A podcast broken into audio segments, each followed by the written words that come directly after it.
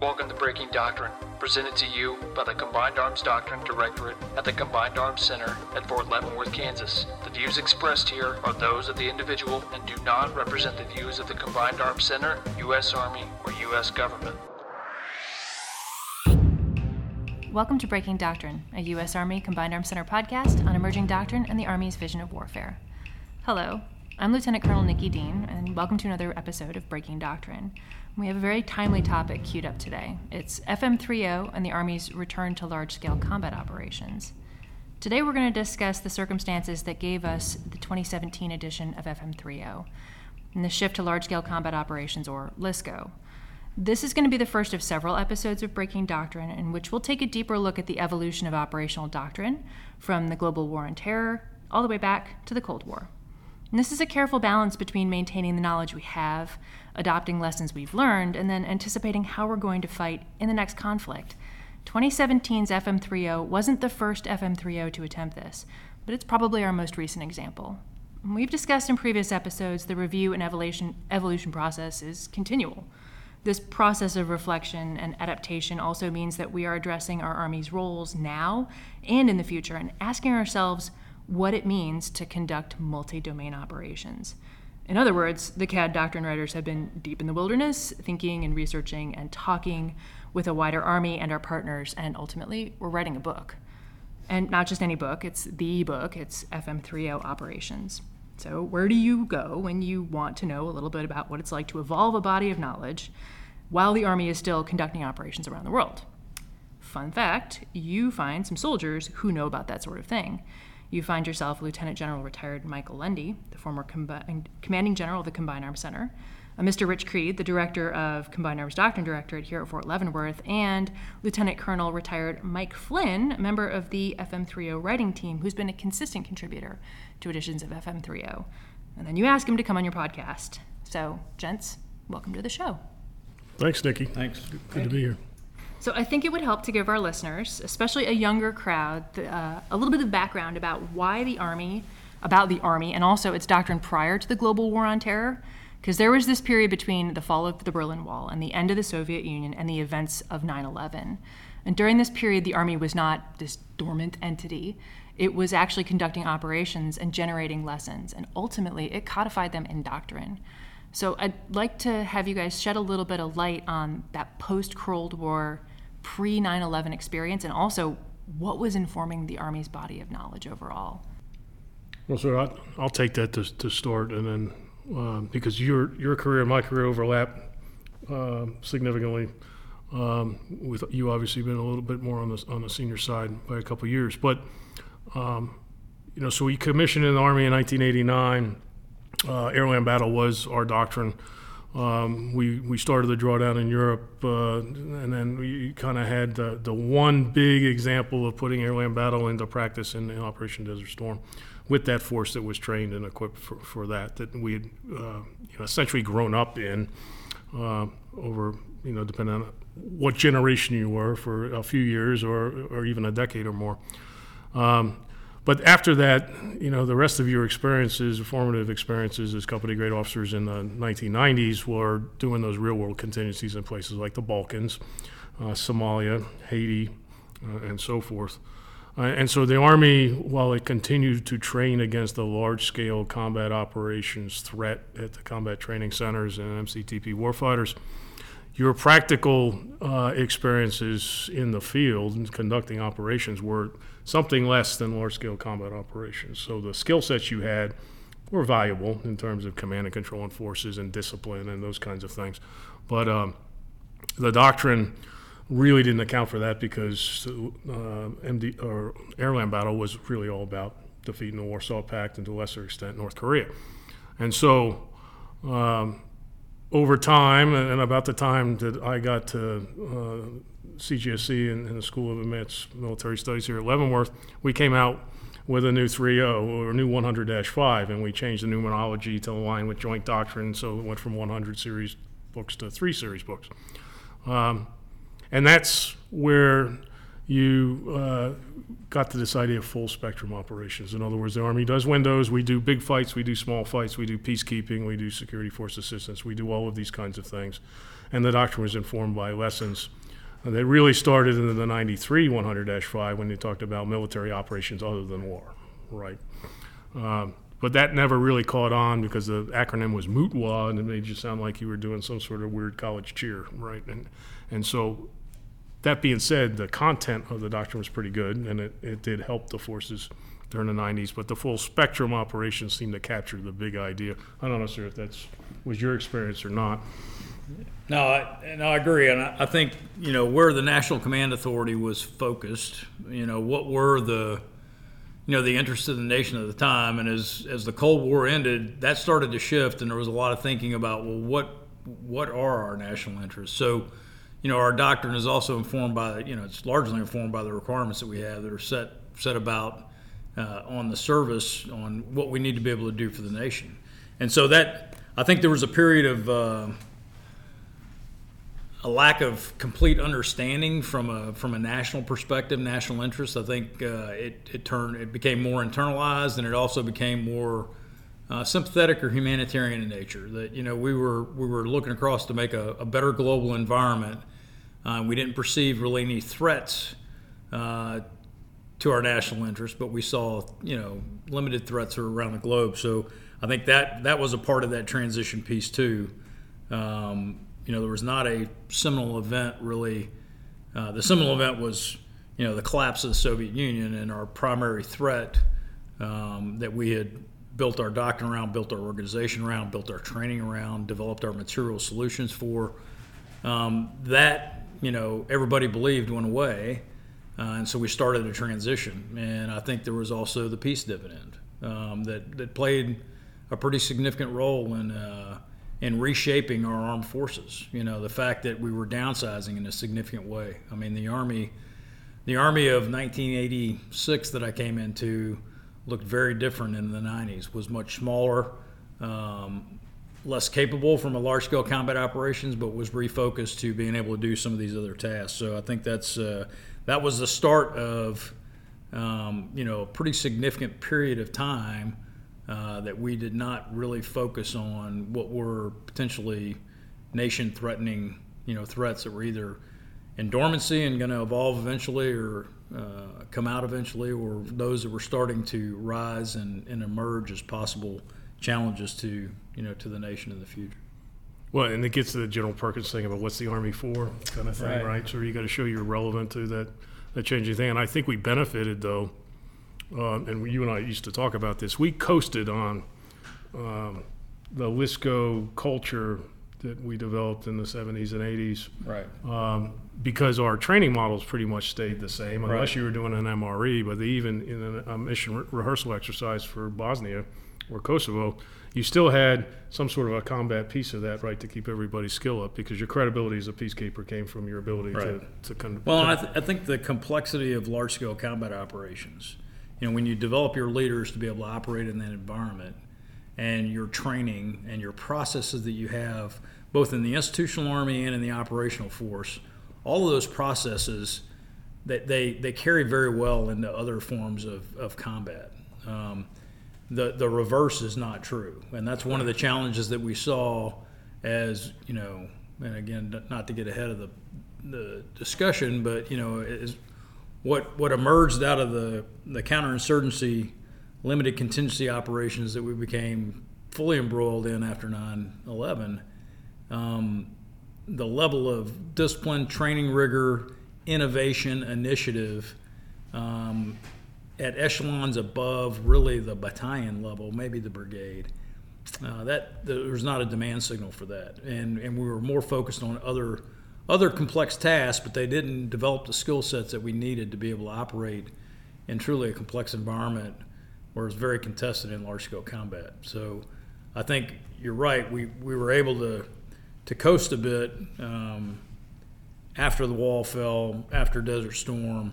You know, a lot of the things that we had learned and how we developed our leaders, the rigor that was in our professional military education, the fact that our combat training centers were focused uh, in the right place. They really were what drove change in our Army. And as soon as we really started to adapt the combat training centers more to mission rehearsal type um, training centers focused on a specific fight, which was either Afghanistan or, or Iraq, uh, that's where we started to to no longer change the Army, uh, given the emerging OEs that were out there, and I think that's that's kind of what led us to the 2017 version. Well, and that that resident skill in the senior company grade officer NCOs and then the entire field grade population uh, got you, uh, you know, a successful OIF one, Right. um, a, successful um, Fallujah 2004. Right. Uh, our battalion, the battalion I served in as an operations officer, did the last what they used to call the high intensity rotations at uh, NTC in August of 2003. After that, all of them became focused on mission rehearsal. Yeah, and the reason they were focused on mission rehearsal was really about dwell time. I mean, it was a we were faced with a real world problem that you know a significant amount of our army was committed um, to fighting the global war on terror, and and so there was no you know there was nobody that that was not being thoughtful about the future or you know there was no bad actors there.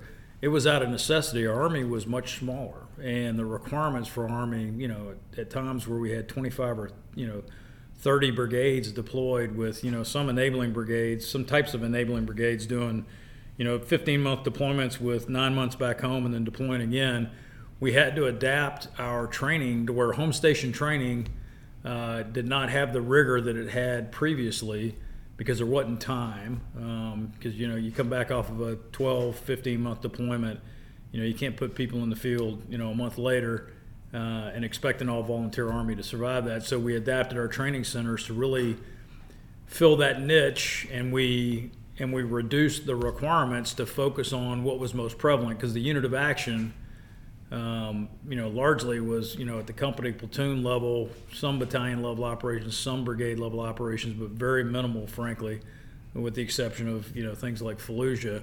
Um, but by and large, you know, we were focused at the small unit level, so that's where we, we shifted our training to to allow us to um, to not burn the force down. Uh, so it was out of necessity. There was no there was no ill intention or lack of foresight there because there was plenty of us realizing and talking about at the time that you know we're going to have to think about how we recover our ability to fight at echelon uh, when we come out of this global war on terror, which nobody would have predicted you know, at the time lasted you know, 18, 20 years. I had a quick question to kind of follow up on this, especially given given the experience that you all three of you had. Um, was that a frustration to go through this idea of I have a limited amount of time to get after training objectives, and at the same time with ARFORGEN, the Army Force Generation plan and platform, did it did it feel like you were being constrained, and did you want to and did your peers want to actually have a chance to to be there and choose training objectives? No, I, I think as we got initially, you know, in the early stages, because we we also had we were also changing the army. You know, the structure of the army was changing. We were we were modernizing. Um, we were adapting a lot of formations, and we found that we needed to adapt even more formations as we were going along because the requirements were there.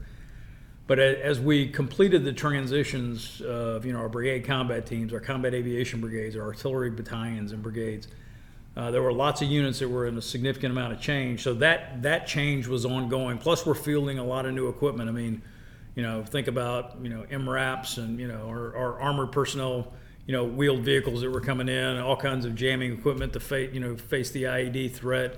There were a lot of new things that we're having to bring in to deal with just the problem set of either Iraq or Afghanistan. Uh, all of that was going on, so it contributed to, you know, this this competition for time. So what it forced us to do was really focus our training at the echelon that was at most risk, uh, and commanders had to take risk at you know where the least amount of risk in the near term. So it forced us into current ops. So you know we got to have very good platoons and companies that can do a wide range of missions you know, in a counterinsurgency type environment, whether it's you know local governance to you know security operations to you know limited uh, offensive and defensive operations, and that's where we focused a lot of our effort. Um, so you know, from a frustration perspective, I, I don't know that you know, I would say anyone was frustrated because, you know, brigade commanders, division commanders, battalion commanders, company commanders, we knew the mission we were going to have to do. And, and so were we able to train effectively for that? And the answer is yes. I think that, you know, we were not sending untrained forces um, to do these missions. We were, but we were only trained to do that mission. And it's just a small subset of what skills um, and knowledge and abilities you have to have to be able to fight in large scale combat. So, so broadly looking to the future, you know, we could sit back and think about, yeah, we're not we're not preparing ourselves for what's next. We didn't have the luxury of time to be able to do that, but we were putting very very well trained formations into the counterinsurgency fight. Um, and I think, you know, with the evolution of doctrine and counterinsurgency, a lot of the new equipment that was coming in, we were in a constant evolution of how we were thinking about fighting this. But you know, we never had more than a platoon at risk in any of this fight, and uh, and I think you can look at you know how our soldiers and frankly across the Joint Force uh, did very very well um, for that that very narrow spectrum of conflict that we needed to operate in. Well, and the, I think the other point too, sir, and this is a from how you treat doctrine, right? So the focus of doctrine then was on the current fight and getting it right. Right. Um, and so the focus of lessons collection and, and after action reviews and all of those things that inform, you know, changes to doctrine over time come from that practical experience in the field.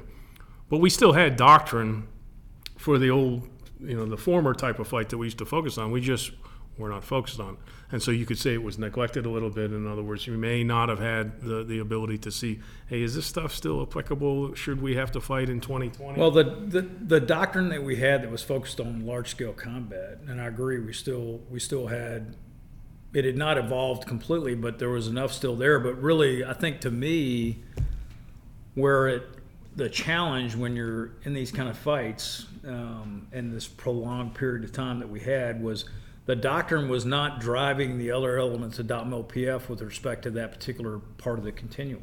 You know, no, absolutely. We, we, we adjusted formations to coin. We adjusted material solutions to coin. We repurposed units that were, you know, largely focused an artillery unit, you know, that, that's focused on counter battery fire and providing mass fires and support of maneuver we refocused them to doing you know infantry type tasks where they were actually you know infantry battalions not taking artillery to the fight because we just didn't have enough combat power to do all of it. So I, I think that that uh, as an army from a strategic perspective, and again, no, I don't think there was any uh, any lack of foresight. I think it was just a simple fact that hey, the inbox is really really full, and what we see on the horizon.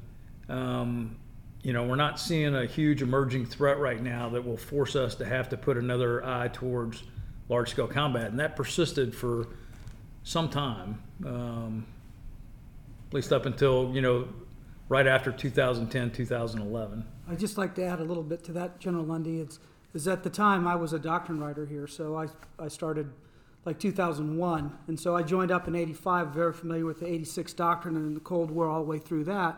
But then when I became in, in the doctrine around 2001 timeframe, one of the biggest shifts, I think, um, I think the 2008 edition of FM30 was as big as a shift as what the 86 or the version before that was. And that's because of everything you just said. There was a change in the, the situation, and we had to have enough forces to go do operations in Iraq and Afghanistan. And so when we were here in Doctrine, we were working with all the other folks in the Army doing this. Um, and, and we were working the modular army, which was a big deal as we are repurposing forces. One of the, and it was not with not foresight or there was no malice, as, as you said, but one of the assumptions made was we will not face a peer threat for 15 years. The inbox is full right now. What do we need to do to change our army and to change our doctrine to get at that problem? And it's interesting, and I don't want to jump ahead, but it's, it's interesting now we're here about 15 years later and the threats we're facing. And that kind of gets us a little bit to why we went to the 2017 edition. But that's a, you know, just being here as a doctrine guy, that was an insight. Um, and, and really, it was like on the board, like an assumption we will not face a peer threat for 15 years, so Yeah, and I we mean- can go about. that gets back to taking risk, you know, and a, a big part of our current doctrine right now is not how we avoid risk or how we become risk averse, but it's, you know, do we take the right risk? And the Army had, you know, the Army Department of Defense, but largely the Army, um, had to make some decisions about what level of risk could be taken uh, to be able to accomplish the mission that we were given. And history will tell whether we whether we timed it right and we synchronized it right and that we took the right amount of risk for the right amount of time and then were we able to recover and face the next set of challenges and that's what we're in right now is how do we how do we face this next set of challenges uh, you know over the last five years we've been in that in that transition that inflection point um, to be able to get there Well, there's there's always a lag time between the new doctrine and, and then it being adopted by everybody, right? Just because you publish it and announce it. Yeah. So you remember, because I think you were at, at CAC-T when, when this discussion took place, but the use full spectrum operations that started in 2001 and and I think that ran to 2008 before it was Unified Land Operations, Mike, was it? Full spectrum? Yeah, full Yeah, spectrum was still going.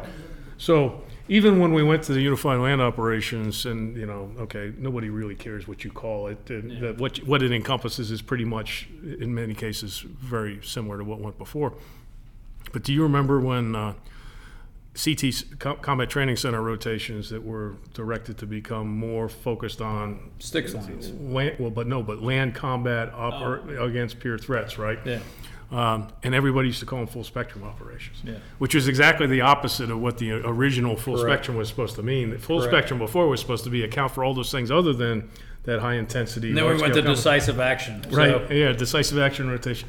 People And- like bumper stickers. Right. You got to be careful about what you put in doctrine because it could become a bumper sticker and take on a life of its own. yeah, someone's looking for a label. So, uh, so the chief says, "Stop calling them full spectrum." So, all right, we're going to call them decisive action. And then decisive action became a thing, even though it was never intended to, to be a synonym for the other thing. And got frequent questions about, okay, explain to me what decisive action is. And we had it double defined in the manual. So it was uh, that. Those are all things that you learn about. Yes, sir. So um, I want to talk about the big green elephant in the room because some of us were here and remember it. Uh, what, if any, role did Doctrine 2015 have in kind of setting conditions or affecting that 2017 push or that 2017 work that began? I think there were, it was more than just Doctrine 2015. There were a host of things that were decided in the, between, say, what do you say, Mike, 2010 and, and 2015 when it was realized and, and actually finished. Um, the first was, you, you know, we change doctrine or the way we approach the doctrine based on lots of inputs, and in some cases, senior leaders get to make the decisive call on that. So uh, there was a vision within TRADOC that said the current way we have organized, doctrine organized and so forth was not effective, and that there was a, too much redundancy or waste or whatever the words were that were used at the time, and um, it was too hard to navigate because we basically call everything a field manual. And so there was an idea that in, in, this modern era where you could have searchable databases and so forth, why don't we have a hierarchy that goes from the general to the specific? And that so if you're a generalist, you can go to this level. If you're a specialist, you can get down to this level. And in theory, that makes a lot of sense. But when you, um, in some cases, what felt like arbitrarily decided what the numbers of these things would be, what would stay or what would go, um, you ran risks of, of, of losing the richness of discussion, as, as Mike, I think, will expand upon with some detailed examples. But, um, and then you put the entire, in this case, training and doctrine uh, command, doctrine enterprise, and really some of the concepts people, but all the DOTMLPF that, that comes from this their entire focus is changing the structure of this thing and Not the content. not the content. You were trying to figure out where to put the content in. And relatively junior people with minimal levels of supervision, because again, there's wars going on here, uh, and and you don't always have uh, your full uh, group of people that you should have looking at these kinds of ideas. So people made decisions based on their own best judgment about what stayed and what went, so that we could fit into this construct. Um, So we ended up with a really good filing system for doctrine, I think. Um, although we on the had one- surface. Please, sir. I, I said filing system. I didn't say what was in the folders. Um, you know, and I think that was, um, you know, one of the challenges. And, and I think we had one too many files, so we made the decision when I was here to, to, to take one of the files out because, you know, the the the ten page, um, you know, Cliff Notes version became what everybody read, and so we had we had lots of folks that had really good little bumper sticker elevator speeches, but understanding the intellectual underpinnings behind those little bumper stickers, we found that uh, we didn't have it there. So combining the ADPs and the ADRPs together to to bring more of the richness of the discussion and the logic. I mean, it, we had some, although we had very good logical logical connections. Uh, if you understood the full body, we didn't have places where it was apparent if you only read, you know, the ten page ADP. So that that was one of the things that I changed that I that you know I didn't ask permission and nobody nobody missed it. So I guess I got away with that. Uh, but I think it helped, you know, really kind of tie the logic a little better. And then, you know, the focus was how do we take this really good filing system um, and make sure that the content was right. And I'm not saying that all those manuals had bad content. A lot of them were very, very good, but there were there were many that and there were disconnects. There were some, you know, the, the they weren't necessarily as threaded together as well as they are now. Um, and understanding that logical flow through everything and the taxonomy. There's a taxonomy to doctrine um, that you know you kind of have to follow because it, it helps you frame um, you know the, the ideas that are in there and be able to stitch them together in this logical sequence of you know very complex things that are happening on multiple time horizons and you know throughout the entire depth of the operational framework so and it drives you towards redundancy sometimes too. Like, Yeah. what's the right level of redundancy? So, you know, we were doing a session this week, and the foreign officers always ask, the British in, in particular, said, you know, we like your doctrine, it's, but it's really detailed. Uh, You guys put an awful lot of stuff, and so they did a word count between their doctrinal publications and ours, and it was an order of magnitude different.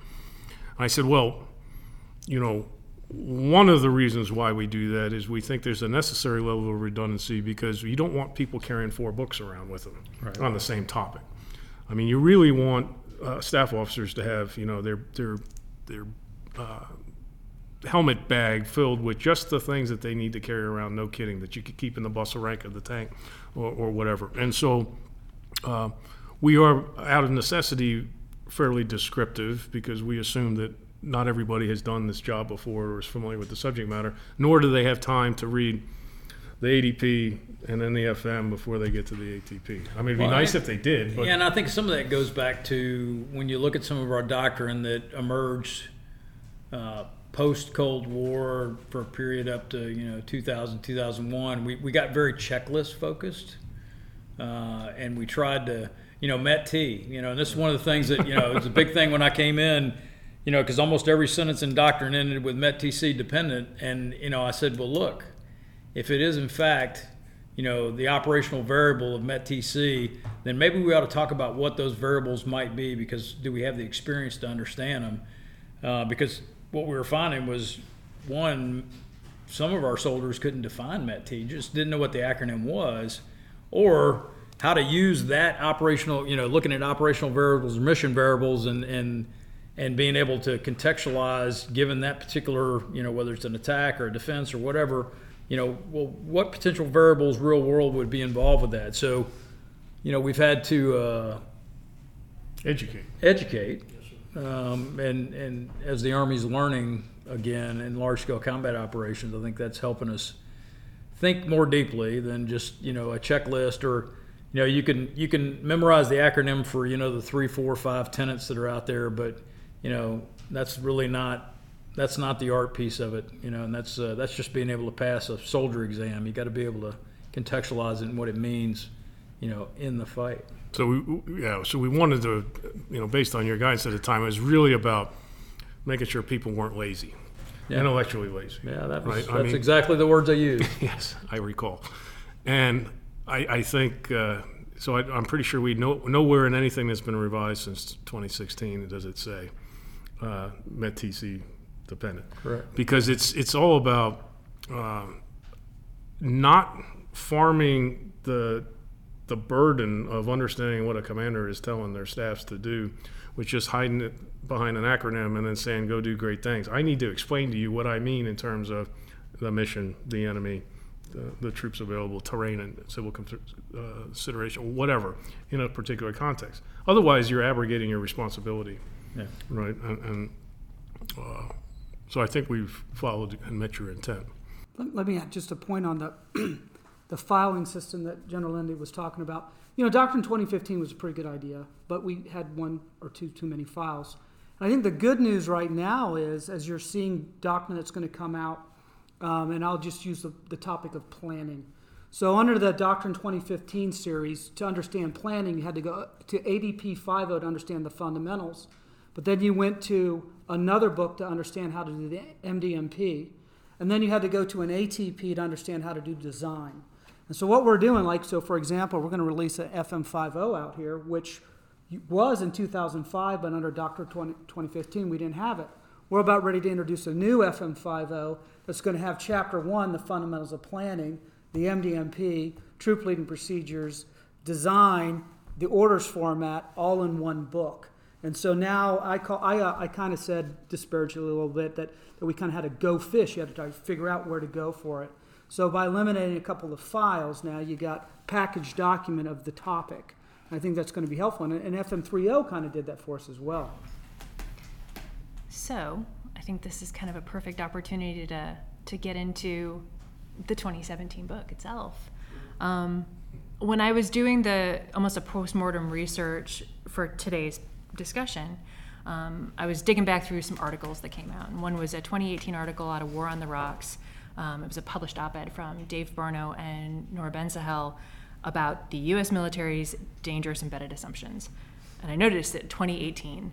And they stated that they found themselves thinking about how unchallenged assumptions can prove very deadly in wartime, and it led them to wonder, quote, what convictions are so deeply embedded in the in today in the military's planning for the next war that could lead to a catastrophe if proven wrong. Most of the focus was on Air Force and Navy, but one of their questioned assumptions kind of stuck out to me, which is advanced U.S. weapon systems will operate effectively under wartime conditions. And I was like, whoa, funny that, because I know in 2016, this group assembled here was already thinking about that and already building the Army's doctrinal answer. So I'm going to start off straight to you, sir. Like, what was what was the thing that got you up at night, or what was the midnight phone call? What what said?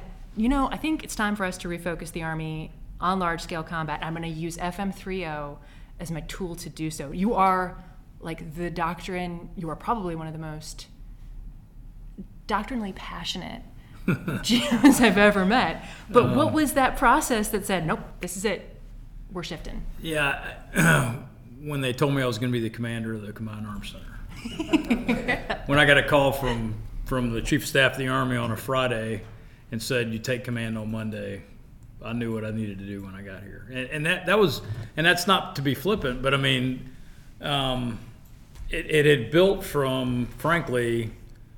Um, over many years. And I mean, I, I think it's just, you know, experience does kind of matter, and our experiences shape uh, who we are and how we think.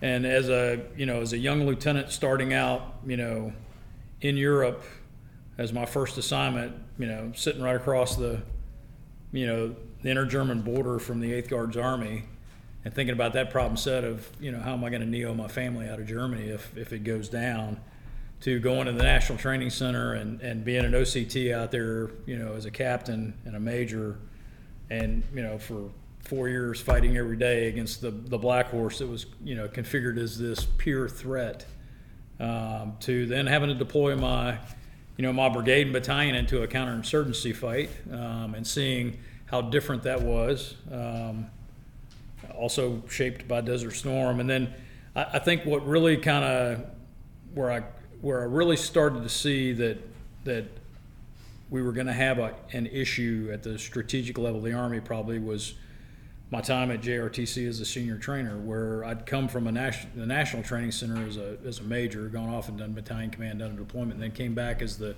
as a senior trainer down there, and we had we had completely moved away from conducting combat training center rotations, and we were doing STX lanes we were doing what I expected captains to be doing um, at home station.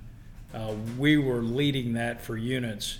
And again, it was because of no malice. I was seeing units that were very quick. We were, we were standing up new brigades, standing up new battalions. We were reshaping the entire army, and, and there was no time to train at home station. So we were having to use our combat training center program, which, to me, the con- you know the combat training centers are what changes, including the Mission Command Training Program. You know, so your your National Training Center at Fort Irwin, the Joint Readiness Training Center at Fort Polk, our Joint uh, Multinational Readiness Center, you know, in Hohenfels and the Mission Command Training Program that focuses on echelons above brigade. Those four things are the stimulus that drives change in our Army. And the thing that drives doctrine in our Army are those four elements. If you do it at the CTC, the, that, that crucible event that was for a unit and a commander, um, that's how you change the Army. You change the Army's behavior because it, it's, it's experiential learning, it is cause and effect we do it in PME, but you know, professional military education, you know, somebody's going to show up into that once every four or five years, you give them a blast of doctrine. It's not, it's not under, there's no cause and effect that you, you know, a lot of it's rote, you know, memorization. You're doing some simulation and stuff like that, but it's not the most effective way to change the army. Uh, it helps, it really helps enrich the army. I would say it doesn't change the army. What changes the army is, you know, how you write your doctrine and then how you enforce that doctrine, how you infuse that doctrine through your combat training centers or through combat, um, which the combat training centers used to replicate very well. And when I came out of you know JRTC, and then went off, took brigade command, and came back out of that, and, and went out to be a division DCG at the First Armored Division, and took the division out for its first division field exercise. Um, I saw us back to doing the same thing, doing six lanes for companies. And the threat was starting to emerge at that time. I mean, you're starting to see Russia, um, you know, emerging again or trying to reemerge. China is starting to rise. North Korea is certainly very present. Iran was a was a variable out there. So those four things um, all presented risks to the nation and and risk to to us. So as we went in, I got down to the aviation center. I know I'm giving you a long answer, but there there wasn't there wasn't a you know there wasn't a phone call. I guess it was a uh, it was accumulation of a lot of things. When I got to Rucker, I, I looked at the aviation doctrine and it was outdated, uh, and it needed to be. And so I wrote the doctrine, but but I didn't have anything to write to. I was sending things up here to CADD, you know, and I was in discussions with the CADD dad at that time. And you know, the things I, put, I was putting in the doctrine. He's like, "You're getting a little ahead of us," and I said, "That's okay. I need to get the aviation branch, you know, back out of fighting as you know teams of two aircraft and thinking about." how we're gonna how we're gonna maneuver, how are we gonna be a maneuver force, uh, and how are we gonna deal with large scale combat? Because being a scout weapons team or, or the team tactics piece, that will fall out of it. And I can still sustain our coin proficiency in doing that.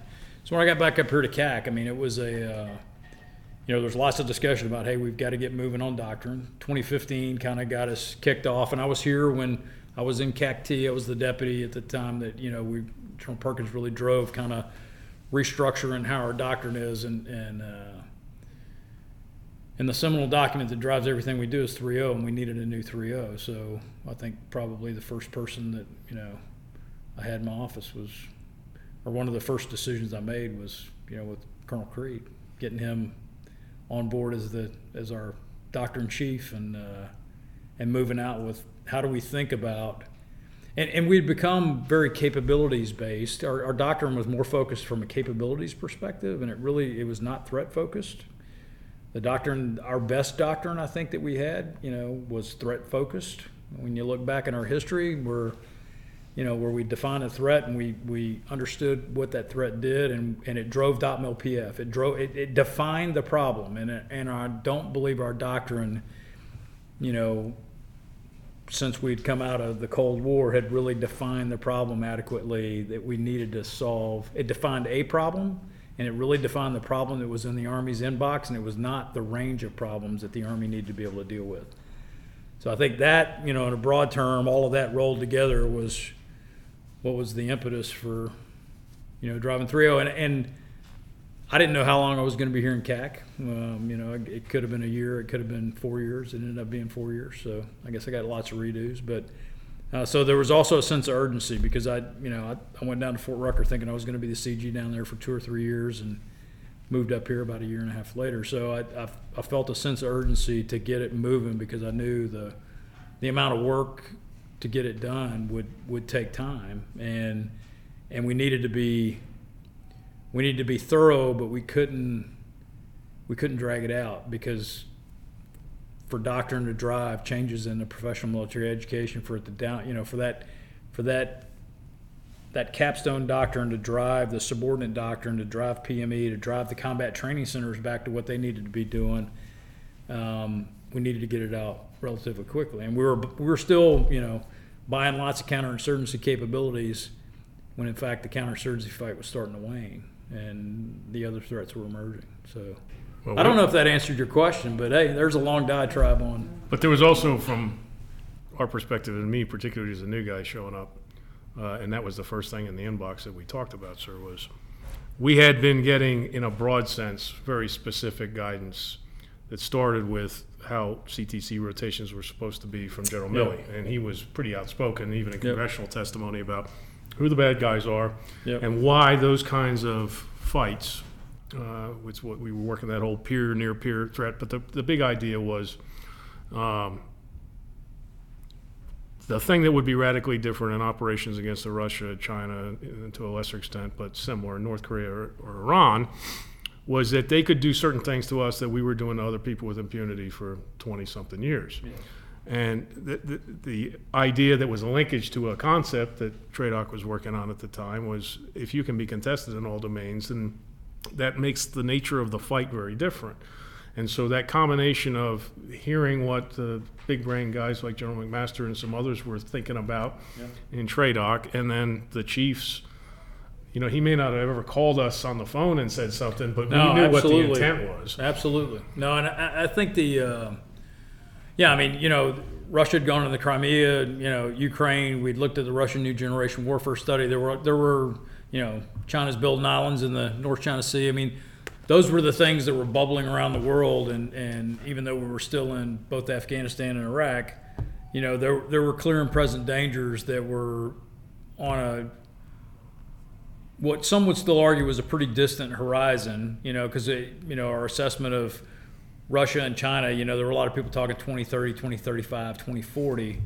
Uh, and when you look at the life cycle of anything in the Army, I mean, you know, it takes you seven or eight years to build a new combat system, you know, I mean, sometimes longer than that. You know, it takes you five years to change PME, and it's not, you know, you can change it that year, but, you know, it takes about five years for, for enough people to get it to where, you know, there's some continuity you know you get a ctc rotation you know once every two years so your ability to change stuff very rapidly requires you to if doctrine is driving a lot of that it's one of the reasons why it became kind of the main effort you know as i came out of the gate here for me uh, as the commander because that that was going to be the spark that should light all of the fires and having having the chief on board, um, who frequently asked me for copies of 3.0. I'm not sure he ever read them, but I frequently talked to him about them. Um, and, you know, for him to pick up that mantle and drive that, that gave us the leverage to push it into really every piece of the Army that needed it, whether it was our,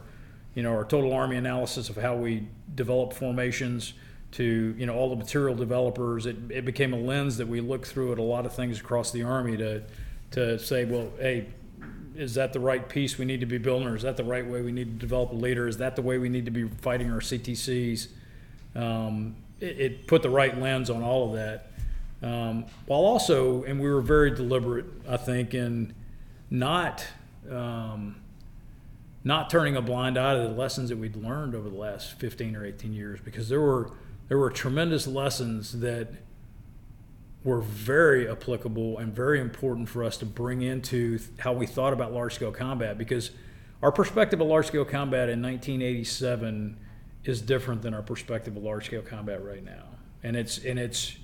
Informed and it's better it's much Right. better it's informed and educated by what we learned doing counterinsurgency uh, The human nature of conflict and all Absolutely, of that. the information piece of it, the, the necessity to consolidate gains of how we how do we transition back to a better form of competition. All of those things that were frankly, very big ideas in 3.0 were things that we'd learned. Um, so, um, you know, I think that's also another thing that's really important, you know, is, is how we continue to learn. Are we able to adapt our doctrine with the right learning? Um, Well, we were blessed also by having a TRADOC commander in the person of General Perkins. who- absolutely. Who, uh, Who was also passionate about he, he was passionate about it and, and then he was a quick study on understanding. So he didn't Yeah. micromanage anything we were doing. He, you know, hey, let me know what's the big things and what do you want me to advocate for? Yep. That allowed us to be left alone, I think, sir. And, and that was really important. Yeah, I mean, he, he gave he gave very good, very concise, very he, he, he epitomized the philosophy of mission command. Uh, there was a significant amount of trust, but I would tell you he also he also checked, and I think uh, you know it was our responsibility to make sure that you know to maintain that trust we had to inform up, and I think you know us engaging with the senior leadership. Um, you know, was important for them because you know that they needed to drive that into the into the army as an institution. Well, and you know, I joke around with what I used to do with Mike and Chuck all the time, and sometimes with you. But um, you didn't have to give uh, any sort of really detailed guidance. In other words, we we would have regular, I mean, weekly touch points with you on stuff. But the things that we would work our way through weren't always just the big ideas. We we could focus on getting the details right because you know, having been the bag man and up at Tradoc, being around General Perkins and being in the meetings for two years before coming out here, um, I already knew what you knew in terms of what the overall intent was, and so that you could talk to me without having to explain everything to it. And then the LSCO focus, you know, I think you know God takes care of the fools and uh, takes care of fools and drunks, right? So I'm not sure which one I f- fit into in any particular day, but the uh, spending four straight years in Korea and, and coming out as the Division G3, where you're doing two large scale combat exercises a year with multiple iterations of each, plus your warfighters, you know, I was very comfortable talking about the subject matter we were talking about. That doesn't mean we didn't all have to learn. There's a bunch of things to learn. But um, I think that it was almost like a perfect storm of right people in the right place at the right time to do something quickly that the Army needed.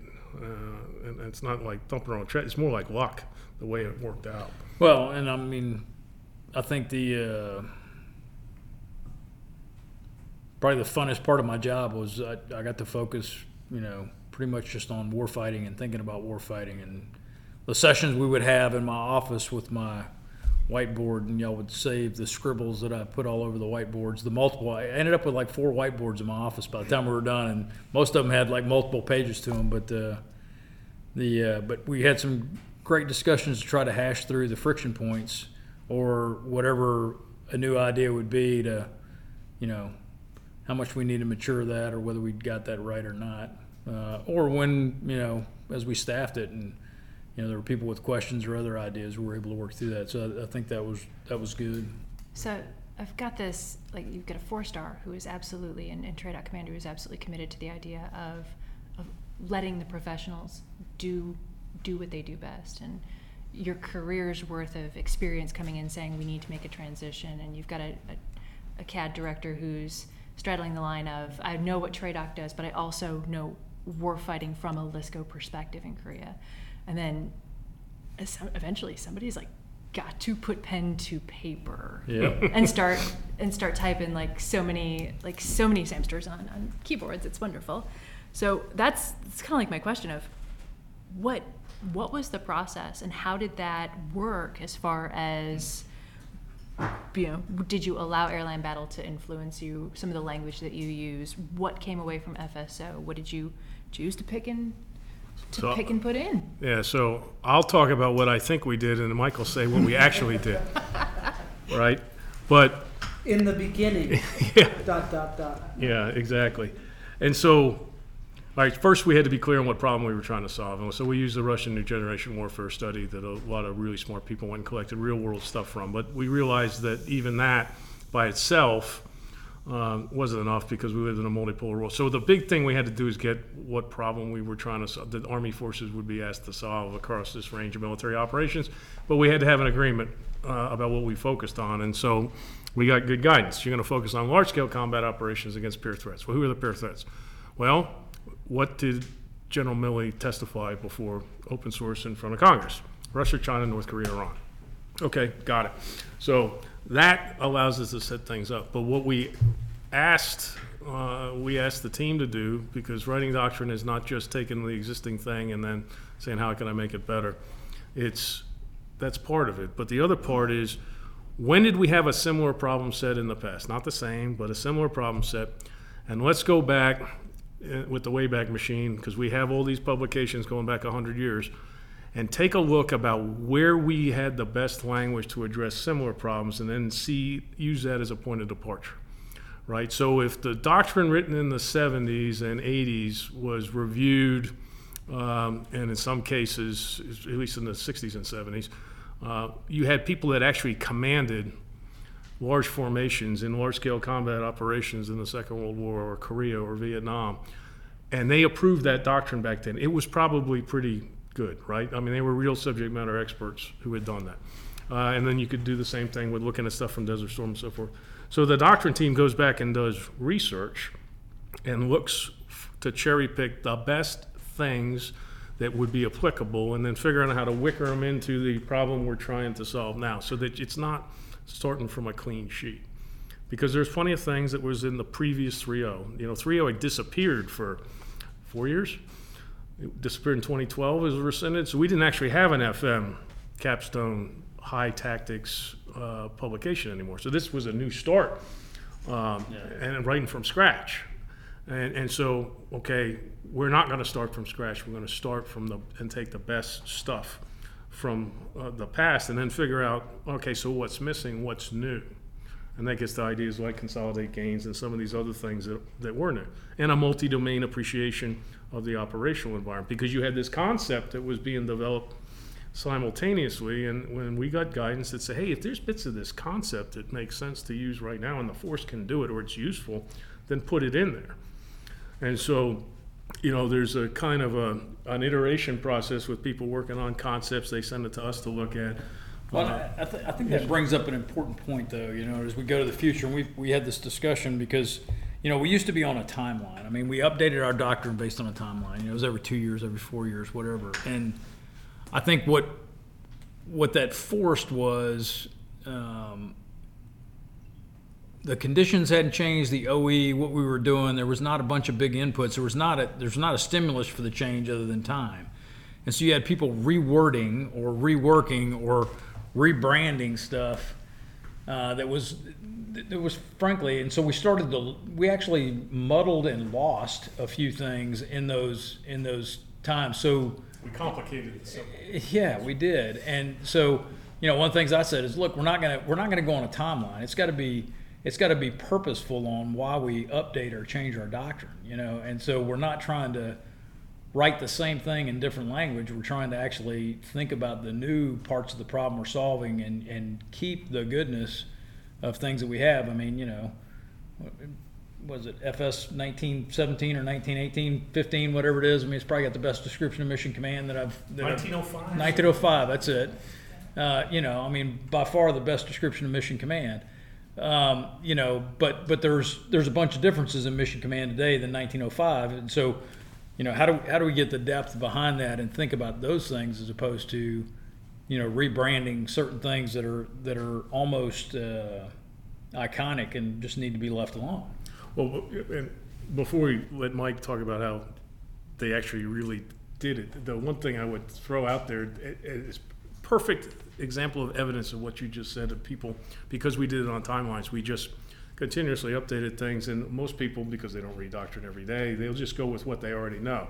And so the words, the descriptions, the definitions have changed but the meaning hadn't changed to them, and it was less of an incentive for you to like pay close attention to it because all they're doing is rewording this thing that we used to do, and, and we're just going to call it that. And so we, the last three years, our tactics division has gone back and taken all of the, t- the tactical terms and, and all these ideas, And not only are they did we realize that in different books and different places Yeah. and different communities, the same words meant different things, but they actually, on their own, they, they showed some pretty good initiative. They took the definitions of things from like 1995 to, to 2000, and then looked at the different iterations of the definitions. And you know what happened? And each each time we updated the definitions of most of our terms, we made them longer. And none, in no case were they better Yeah. in any in, in any time. And so that's allowed us to do some other things here once we get that stuff straight, right? That we don't have to. Yeah, or we, you know, we would try to, we would take the, you know, take a definition and try to come up with a new term for it. For no, because somebody had an idea. An existing definition, but hey, this word sounds better to describe that. You know, that those those are the kind of things that are not helpful in doctrine. And I think, I think based on time and not having the, you know, something, you know, a stimulus to drive it, whether we've changed, we have a national defense strategy change, we have a threat change, whatever it may be, those are the things that spur very thoughtful, innovative uh, discussion and development of doctrine. But you know, if you put it on a timeline or if it's a tasker, um, you're going to end up with stuff just getting reworded and frankly becoming less clear and less concise. Well, I mean, it happened once a week during a, the four years you were in command here. At least once a week, uh, we would have that situation where something wasn't new, but it was new to the person that was asking the question. Yeah, So, I just came up with this good idea. Well, okay, what it's is in it? our doctrine. Yeah, we, we got that already. and the number of phone calls that you would field from people saying, we need doctrine to do this. And then you would call down there and say, don't we have doctrine to do this? And we'd send it to them. It was always interesting. Some people would say thank you, and some people didn't always even acknowledge that, oops, I probably should have known that already. Uh, but yeah, I mean, there's a doctor no piece of this that you're like, no, stop, please. Uh, you, we don't need to confuse people. Every time you change something, it has this impact across the WPF and, and, and, P, and uh, PMA and all the rest. Hey, I'll be quick on the sausage making of the writing team. And so, uh, really want to highlight is just CADD. The uh, you know the Combined Arms Doctrine Directorate is a unique place. It's at Fort Leavenworth. We right here in CADD Combined Arms Doctrine generally thinking brigade and above, and so the people you get in here are top-notch people, and they're they're most they're senior. And so when a lot of this questions came up, and it's it's a combination of military and civilian, and so that makes that, that makes a great team. And so when you look around, you got to pick someone, um, you got to pick a team, and they're either got green suits on or they're civilians. And something we're saying, well, who's been who has kind of actually experienced some of the 1986, the Desert Storms, etc. Well, on that team we had for FM30, there was like three Desert Storm veterans that were on it, right? There was guys that lived on the Fulda Gap, um, you know. So, but it, it's not the same. But you have some resident experience that was able to help with that. Plus, you got folks that were out there in the field that had the green suit on that had that experience. And when you combine that team together, you know that makes for better writing. And so you can have top-down guidance. You can look historically, and then we're on Fort Leavenworth. We've got all this resource available. You got the college, you got MCTP, you got Call, right, and the, all these resources that can help you. TRISA or TRADOC G2. Oh, looking at the G2. intel piece. And so, um, yeah, you got to put pen to paper, but it's like forming the team, and uh, and then trust that the team members are going to you know kind of do your guidance, and then and then write the book, and then of course the best thing is we staff it to the army for everyone to get another look at it, then we clean it up again, and that's not a bad book, and that's kind of you know how we make sausage around here. Well, and, but the other thing is, and I think this gets to your earlier point, so we didn't over delegate, right? I would tell you that from our perspective, and I know you had con- conversations with commandants and branch chiefs and uh, COE commanders over time, but we had outside of counterinsurgency doctrine, which was a big, massive team effort here, right, led in 2006 or five and six. Um, we kind of like delegated stuff down. Hey, doctrine guys, update this stuff, and I'm not sure who read, read it, but it goes up and it gets approved. And it was almost like the three star can delegate to the two star, delegates to one star, who delegates to the GS12, who writes the book, and then nobody reads it and it goes back up. Right? That's that's excessive delegation, I think, because you, you really need to have people, the most experienced people, look at stuff. I think when we did this, it was that iteration of I trust that you're going to write it. I'm delegating you to this, but I'm interested enough in that you know, you're going to share it with Chuck Schrankel. He's going to murder board. You're, you know, red pen your thing. You're going to send it to me. I red pen your stuff. You fix it. It comes back to me. I send it to you. You red pen the heck out of it. It comes back down. We argue about stuff back and forth. Then I argue with you guys back and forth. And there was the right level of engagement, even if it drove you guys nuts sometimes. But I mean, it, it was it was a kind of a thing of beauty to participate in because um, you always felt like you had the top cover to take a chance and throw something out there because once you said, yeah, that's good, that became the thing. And we could move on to the next thing. We weren't relitigating uh, things over and over again because we didn't have anybody to talk to. Yeah, I mean, my wife tracked the. She knew what chapters I was working on. Yeah. So So did my. yeah, it was a uh, that was my weekend my weekend work, but it was uh, I learned a ton though as I was doing it. It helped me really think more clearly about the problem, and I think the discussions that we had, although there were a lot of them, it seemed like, but um, you know, just hey, let's huddle up and spend three hours in my office going over this. Um, Well, people understand that there's work that has to get done. Oh, And- yeah, and- absolutely. And, and it's not just the author or the authors of the chapters that do the work. I mean, the other people need to be involved in the work if you want to get it right. Um, and I, I don't know. I'll defer to Mike, but I think there's some other bits and pieces of that experience that, in terms of figuring out where you get this the material, you know, to okay, here's the new idea. What do- what do we get after? You know, the whole consolidate gains, for example, was a research project, yeah. and it was a history thing. you know, we put some stuff in this manual that we'd kind of walked away from in previous, you know, vignettes and quotes, um, which I thought helped contextualize it even better, and it it, it helped.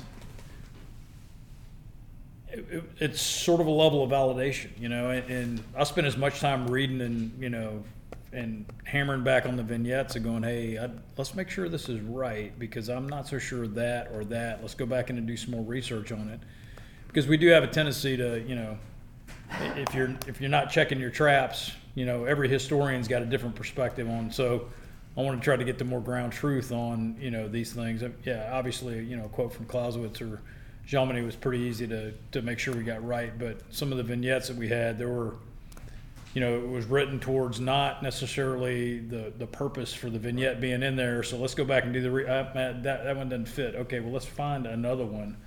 Um, but I think they helped bring context and a level of uh, Visualization. visualization and, and like I said, experiential learning is always important. And if, if somebody has experience in something, whether they've you know they've they've read about it or they've actually experienced it or they know that other people have experienced it, um, I think it helps them frame things better in their mind and it, and it and it does provide a some level of validation of the thought, which is important. Um, So 2017 hits, and it's like the October timeframe, and all of a sudden the glossy printed editions come out. Folks are excited about reading the new, the new version of, of FM30. I was so excited, I literally stole like the colorized copy Well, you off were of like the Nate only, Springer's only desk. person that was, I think. Know, so you're an exception. No. So what what were some of the criticisms from the force when it came out? Was there any pushback?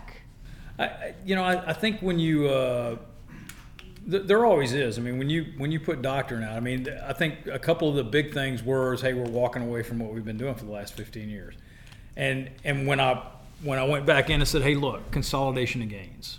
When we think about that, that it's a form of exploitation, and the fact that you know we are making you know the temporary permanent, that we learned that over the last 15 years of how important that is, and that it's got to be considered, you know, before, during, and after, you know, through the entire continuum uh, of the conflict.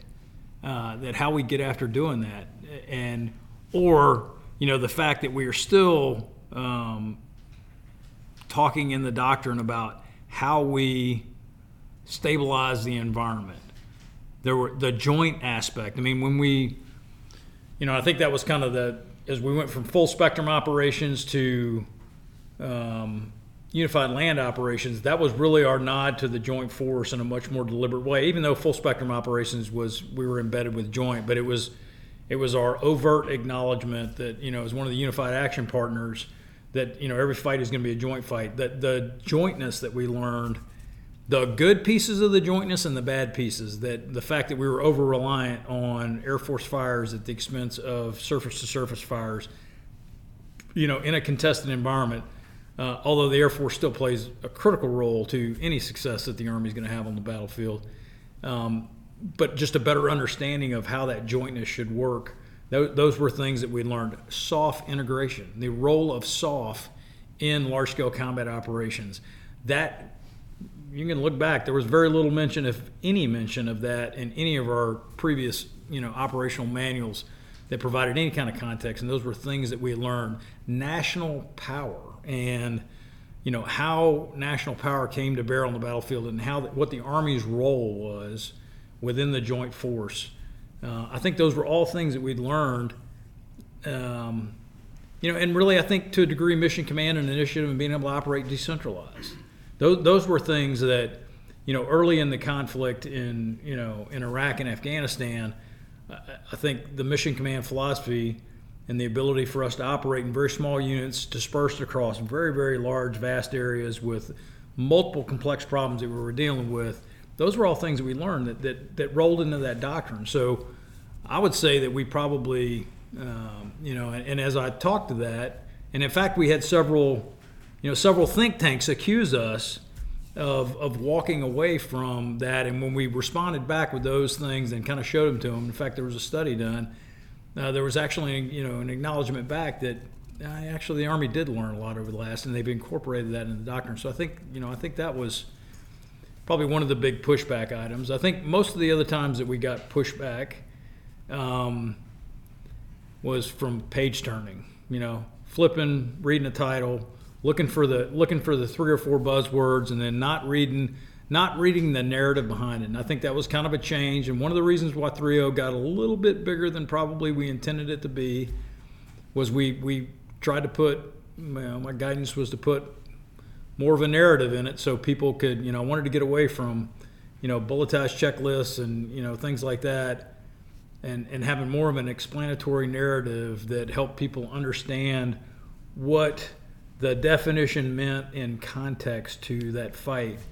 And where we would get pushback, it might be somebody extracting a sentence, taking it at face value, not seeing all the explanatory language. And when I would send them that back, it would be like, okay, you know, you guys got it. Uh, and I think probably the last one, and I don't, Rich, I'm sure as you guys went through the CRM and stuff, you can probably remember a lot more there was this uh, because we were in the throes of thinking about a new concept and it had evolved it started to evolve to multi-domain operations at that time and you know and the guidance that i gave because you know concepts are you know what we want to be able to do and doctrine is what we can do uh, you know and there's got to be a balance between you know doctrine needs to drive how we equip our force and how we man our force and how we but it can't be so revolutionary that when you put it out in the force, you can't do it for 10 years because you're waiting on you know the army to get its stuff together. So you got to get a balance there. But I did want to push the envelope a little bit because a lot of the discussion at the joint level was there was a recognition now that hey we needed to think differently about warfighting. Uh, and there were some concepts coming out of the joint staff that were very service centric and, and pretty myopic on how they were defining the national problem and try to get that conversation a little broader of you know that we've got these four problems that are out there and every service has a role and has a different role in each one of them um, and how the army's going to deal with that i think you know so we we did incorporate as much of the multi-domain concept and it was really a 100 page concept at that time it had not been through a lot of rigorous experimentation and other stuff but there were some there were some thoughtful ideas in there that were going to shape how we were going to think about the future so for for 3.0 to be something that we could do today but also would help help guide us to modernization, guide us to to help us, you know, drive how we change the army. Because you know, with TAA, we're looking six, seven years in advance, uh, and weapon systems we're looking at far to make it enough, you know, keeping a balance to where we could still do it, but it would see far enough forward that we could see, you know, what the next two or three steps are. It wasn't just about what was in the inbox. It was it was about how we needed to get to what was going to be in our inbox in 5, 10, 15 years. So. I don't know, Richard, you or Mike got. Yeah, so I'll leave the. I think consolidation of gains was the other one that was a big. Yes, sir. So I- I would throw two overriding factors that, that drove criticism, and, and we actually appreciate criticism because it sharpens your argument. And oh, by the way, if they're right about something, and in some cases they were, um, then it allows you to, to, to fix some things the next time you give it a try. Um, the first was F, FM30 with the focus on large-scale combat operation against peer threats required a cultural shift around, across the Army.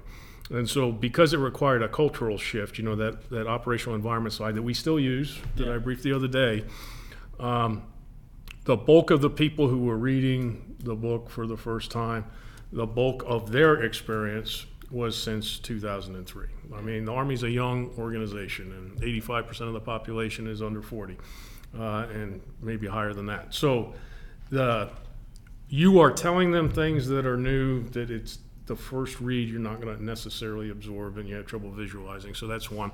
And then the second piece was we were getting a lot of criticism from people that didn't read it they saw a slide pitch or, or whatever, and they said, "Well, how come we didn't address this?" Well, because it's a PowerPoint briefing, and we can't put everything in the book. In the Yeah, they'd flip to the logic chart and then go, well, hey, in your logic chart, it doesn't say anything about, you know, civil affairs. civil affairs. Right. Well, okay, it's a logic chart. So, no, I, I think, and again, it gets back to that intellectual laziness that I talked about. And frankly, you know, I probably had, you know, ruffled a lot of feathers because, you know, when I would get that response, I'm like, don't be intellectually lazy. Read the manual, come back and line by line tell me what you don't think is right, think is right, because I've read it probably 30 times. You know, I mean, you know, the number of versions that I sent back over here and scribble outs and like I'd go back and look at version one. Well, I changed this last time, and now I'm going back to what they originally said. Damn it! And I went through like three iterations, and but you know, it was a part of the whole thinking process. And uh, Yeah. So the other criticism, sir, though, is uh, so you touched on the consolidate gains. What is this? Why are we doing this? What does this mean? You remember the conversation with General McKiernan about that?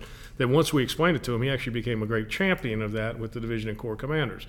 When at first it came across as a criticism. yeah, and with General Abrams, I mean, General Abrams had concerns, and I think the you know, being the great armored warfare leader that he is, you know, I, I think when we contextualize it, that it's a form of exploitation.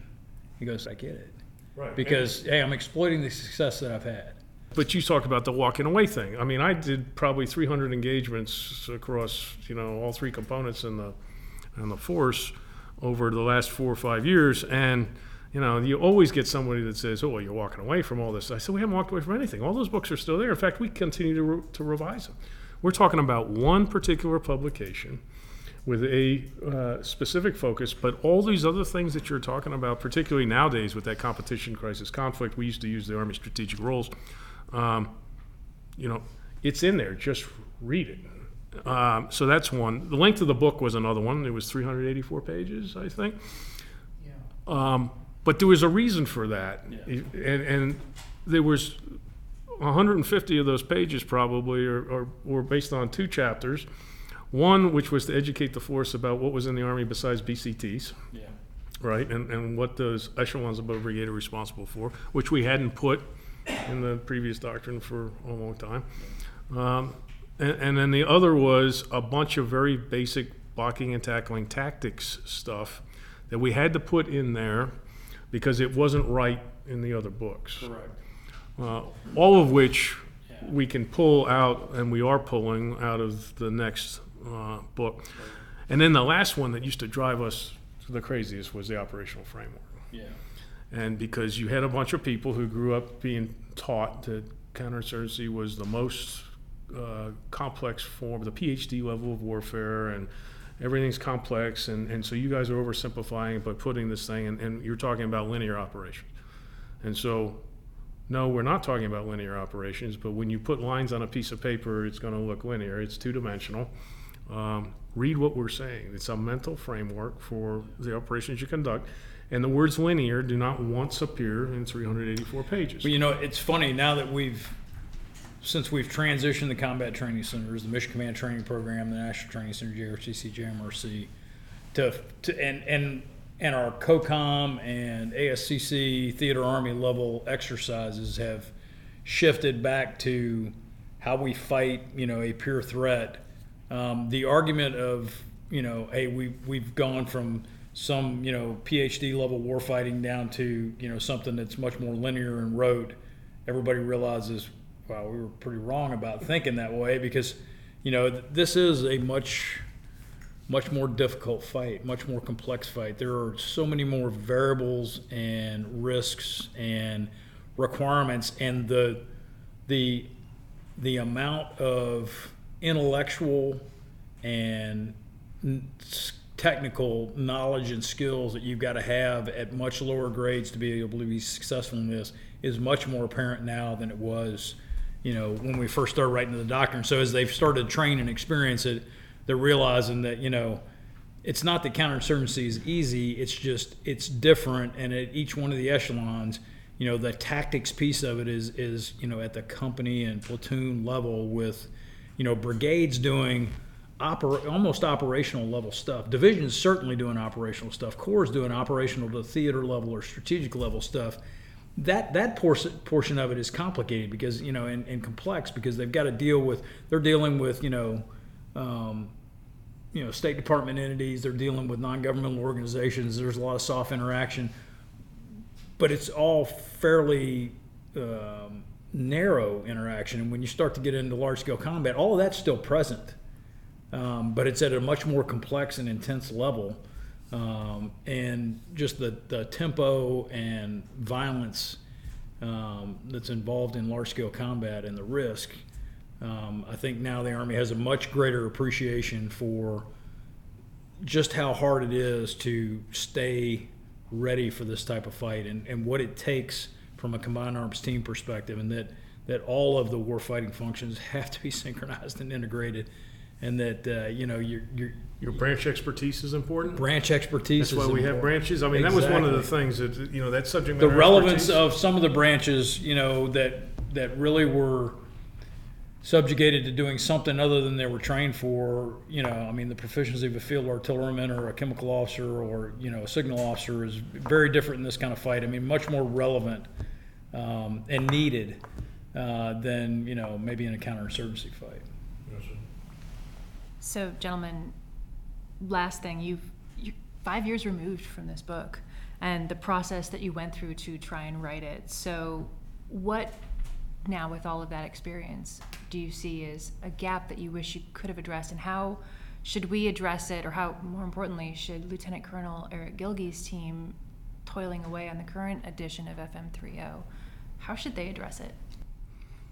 Well, I think the one thing that I think's been a blessing, uh, that, and it goes back to incorporating as much of the initially the multi-domain battle, now multi-domain operations concept into the rest of our doctrine following this version of 3.0 that came out in October of 2017.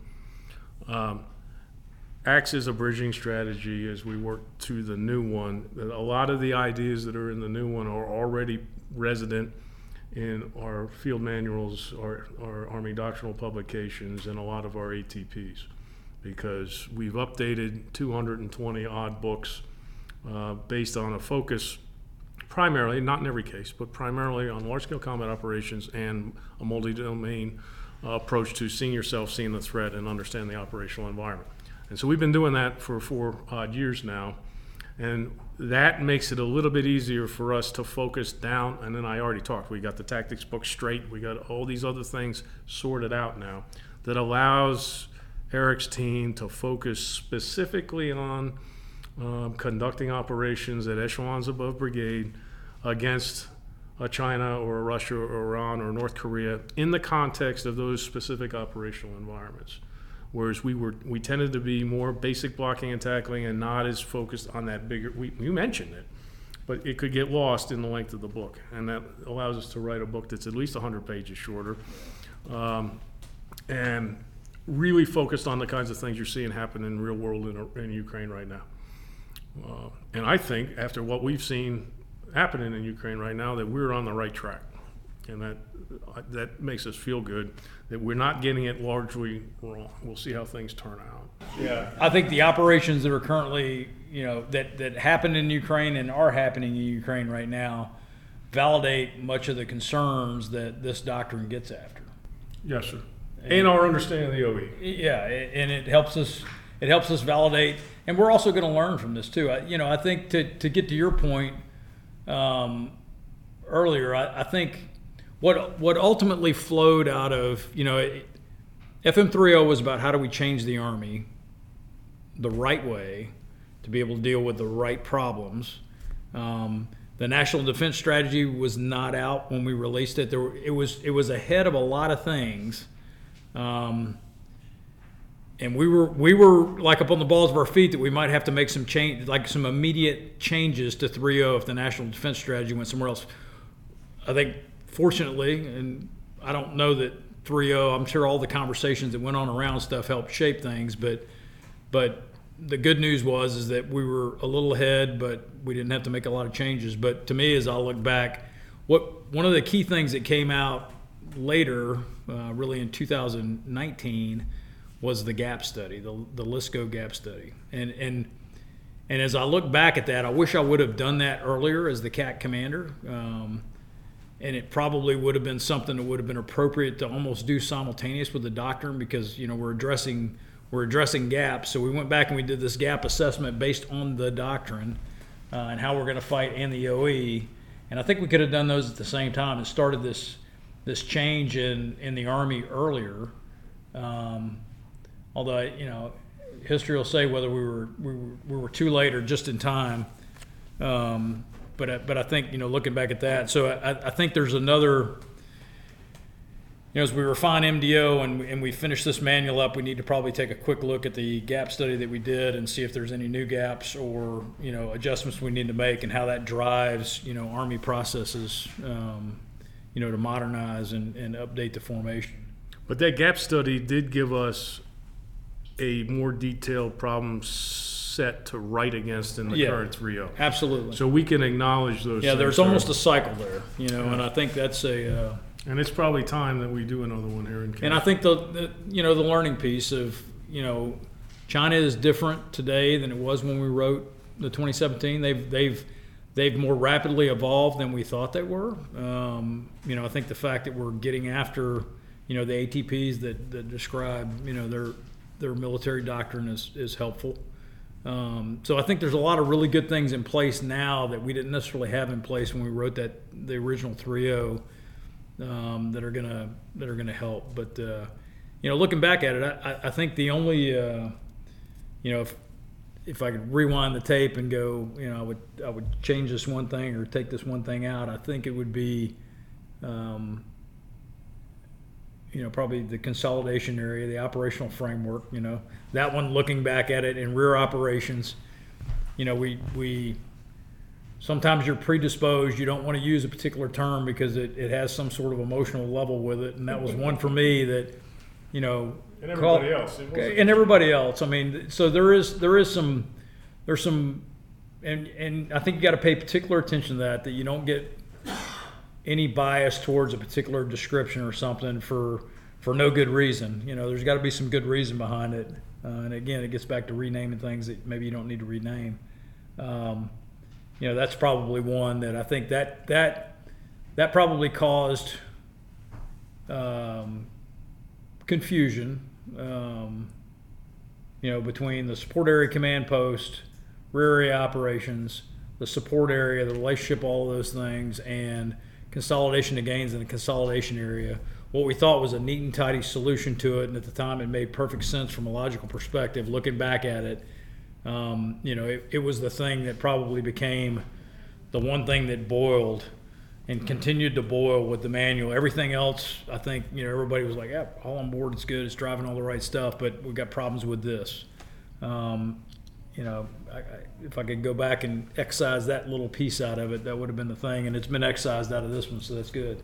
Well, but the bigger idea, sir, the reason why we could comfortably move on was that the whole importance of consolidating gains was accepted by the force, even though we Correct. didn't describe Correct. things as clearly and, or as, with as much utility maybe as people would use. And now that set us free to go and, and do. Well, and we, and we made the mistake, you know, I mean, much like we made the mistake with Mission Command of, of, Oh, of it having multiple definitions.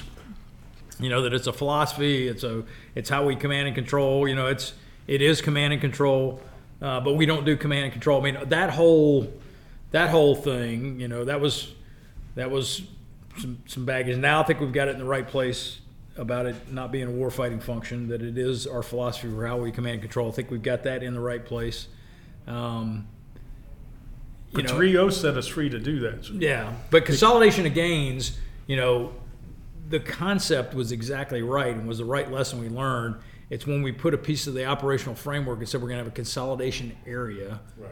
You know, my idea, my bad. You know. Um, I think yeah, we that, were fishing for that was a whiteboard session. yeah, it was, and I can remember it to this day. Yes, and it sir. was kind of like, you know, we thought we were so smart. Uh, that was that was the one that you know, as I look back at it, caused the most difficulty for the army to understand. But what it did was it really forced it forced our culture to think about the rear area and the level of importance that it should be. So, in, in fact, it may have been it may have been genius. uh, who knows? But but you know, because you know the the rear area, you know, when I was growing up was much of an afterthought, and the fact that we tried to reshape it to be something of the importance that it was, and the and the fact that you know you were going to be doing combat tasks back there, that discussion went on in the army. We just didn't like the language, and so changing the language, I think now we've probably got the Army in a better place uh, with thinking about the importance of, you know, how we sustain and how we, you know,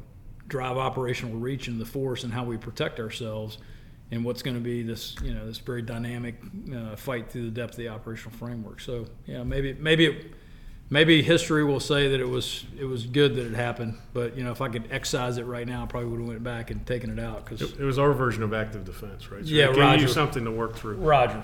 I'll tell you the other big positive impact I think that the books had was it was not just the recognition that specific branch expertise is important to a joint and combined arms approach to operations. It, it's not. It's more than important. It's critical. If you show up and you're supposed to be representing because uh, warfighting functions can sometimes be too broad. I mean, yeah. there's a branch expertise, yeah. and the and the the application may be in support of one warfighting function or maybe another or multiple. Um, that that was big, but I think the second and third order effect, if you remember, it was uh, a reemphasis and resurgence of people paying attention to sustainment and that was probably I think that may have been the most critical outcome, other than fixing the mission command debacle. But yeah. but this emphasis that math matters, that, that, that sustainment's got to be central to your uh, operational approach and the operational art, and that we need to pay attention to it. There's got to be champions for sustainment in the other communities, and it yeah. can't just be sustainers trying to figure this all out by themselves. No, and, you know, and I think your your point on the branch specific is really an important point that many may not think about. And, and frankly, I hadn't I hadn't drawn the linkage until just this discussion. But you know, many of our MOSs, you know, and and branches that were not um, central central to the fight. Um, you know, field artillery, chemical engineers to a large degree, MPs to some degree. I mean, you know, when, when one of the air defense, when one of those officers, NCOs, soldiers showed up in your formation, you were more concerned about what their experience was in coin and what they, you know, what, what are you good at? Well, hey, sir, you know, I spent all this time patrolling. Okay, good. You're a, but nobody was concerned about, hey, are you proficient as an air defender? Or are you proficient as a field artilleryman? Uh, and now the expertise is when you walk in the door, you look at their branch, and you have an expectation that that field artillery officer, you know, knows you know the things you need for accurate and predictive fires. They, they can you know help you develop the right kind of fire plan. They know how to build a FAST-P. You know they understand weapons ranges, weapons effects. They understand targeting. That you know they understand joint targeting. That that there's an expectation when that branch walks in. There was not that expectation before. It's like can you do what we're doing in coin, which is not any of that stuff specific to your branch. So I, I think that's been good, and there's a resurgence in, in, in a technical and professional level of skills and knowledge that our leaders and our soldiers have to have for large scale combat that is branch specific. Uh, and some branches that were frankly less important um, in the coin fight are of the utmost importance in large scale combat and we've got to rebuild some of that because uh, you know experience and and what they've been doing and the iterations that they've done, they haven't had as much practice. So that's our that's our road ahead. General Perkins called an adequate level of parochialism for your Yeah. Well, gentlemen, um, that wraps up my questions. Have you got any other great insights or advice you want to leave the audience with before we uh, before we depart for the day? Mike. Okay, I'll say one thing. I think Eric's team's in good shape. Um, we took a real good stab at this in 2017, and since then we've had four and a half years, five years to learn. Folks have exercised it in the training centers. They have done it in operations. Um, we have a chance, as you said, Mr. Creed, to, to fix some of our doctrine. We got a 394 now that's updated on our echelons from you know division up through theater army. So we got a better body of, of knowledge, we got more experience, and we got a whole new team now of smart folks that now can take, you know, what we did in 2017 and make it better for this next version that's coming out. I don't think I have anything to add. Uh, it's been uh, real good catching up, sir, and reliving the, the good old days. Uh, and remembering you know, how much work actually was involved with all those whiteboards. And thank God they invented digital cameras so we could take pictures of that stuff because trying to make your own sketches was tough. But we really appreciate you being here.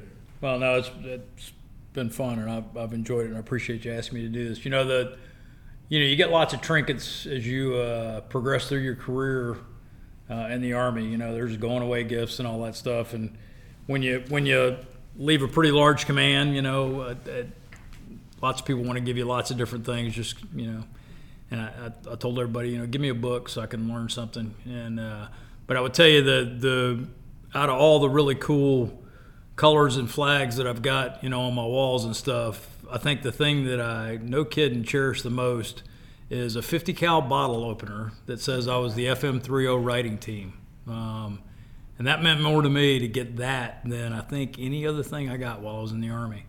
Um, you know, and, and so I, I learned a ton uh, while we were doing this and during my time as a CAC commander, and I continue to learn now as a senior mentor. And uh, and it's why I was glad to be able to come up here today and kind of get caught up on where we're going and how we're thinking about the future. And I appreciate the opportunity to to comment on the new 3.0. But uh, you know, as I said, that the Army can only change in the right way through its Combat Training Center program, which is underpinned by really good doctrine. Um, you can write really good doctrine, but if you don't have, you know, if you don't have the stimulus to drive the change, which to me, that's our combat training centers or actual combat. Uh, those are the two kind of crucible things that help drive the experiential relevance of that uh, down in our force. But that doesn't mean that you can just go to a combat training center um, and you know think that you're going to get infused with doctrine. You know, they're they're all doctrinally based, but you've got to you got to read and understand uh, and think about our doctrine. And I think it's a uh, I think it's important uh, because it's not prescriptive; it's descriptive, and it helps us think about problem solving and how we need to solve problems. And and if you understand um, and can contextualize how our doctrine is written, uh, it will also help you better define new problems that, that are emerging. And, and our nation is gonna gonna constantly face new problems. It may be that the flag may be the same, you know, the leader of the problem may be the same, but they're constantly evolving. The threats are constantly evolving. Uh, being a, you know, if we talk about seeing ourselves, seeing the enemy, and seeing the terrain, uh, you know, those things, those things all change. The enemy's going to continue to adapt to what we're doing. We've got to continue to adapt. We've got to better appreciate uh, the terrain, and that terrain is, you know, the human terrain that is out there. Um, you know, the cognitive piece of war fighting, the temporal piece of that war fighting, uh, the physical attributes that are out there. So, um, continue to understand those and think about them, and then putting them into action uh, at the combat training centers and in combat is how we continue to develop, you know, the great leaders that need to have the initiative and be able to take the right and appropriate level of risk on the battlefield to to seize and exploit, you know, you know those opportunities that are going to be very fleeting uh, in this kind of fight. So, um, thanks for everything you and the CADD team continue to do. Um, it's not a huge team, and but it has a huge impact on our Army and the Joint Force. And you know, I, I think I'll I'll dismount with that. That you know the the the thing that I appreciate probably most when I was here at CAC was how intertwined we are with the other services and the other nations out there, our partners, uh, and the interactions that this team, you're probably our most joint and combined team that we have uh, because you are the tentacles, the intellectual tentacles that reach out and connect us with our joint partners, our, our interagency partners, and our multinational partners. And uh, the complexities the world faces are going to be problems that, that are going to require us to do it not alone, not alone as an army, certainly not alone as a, as a nation.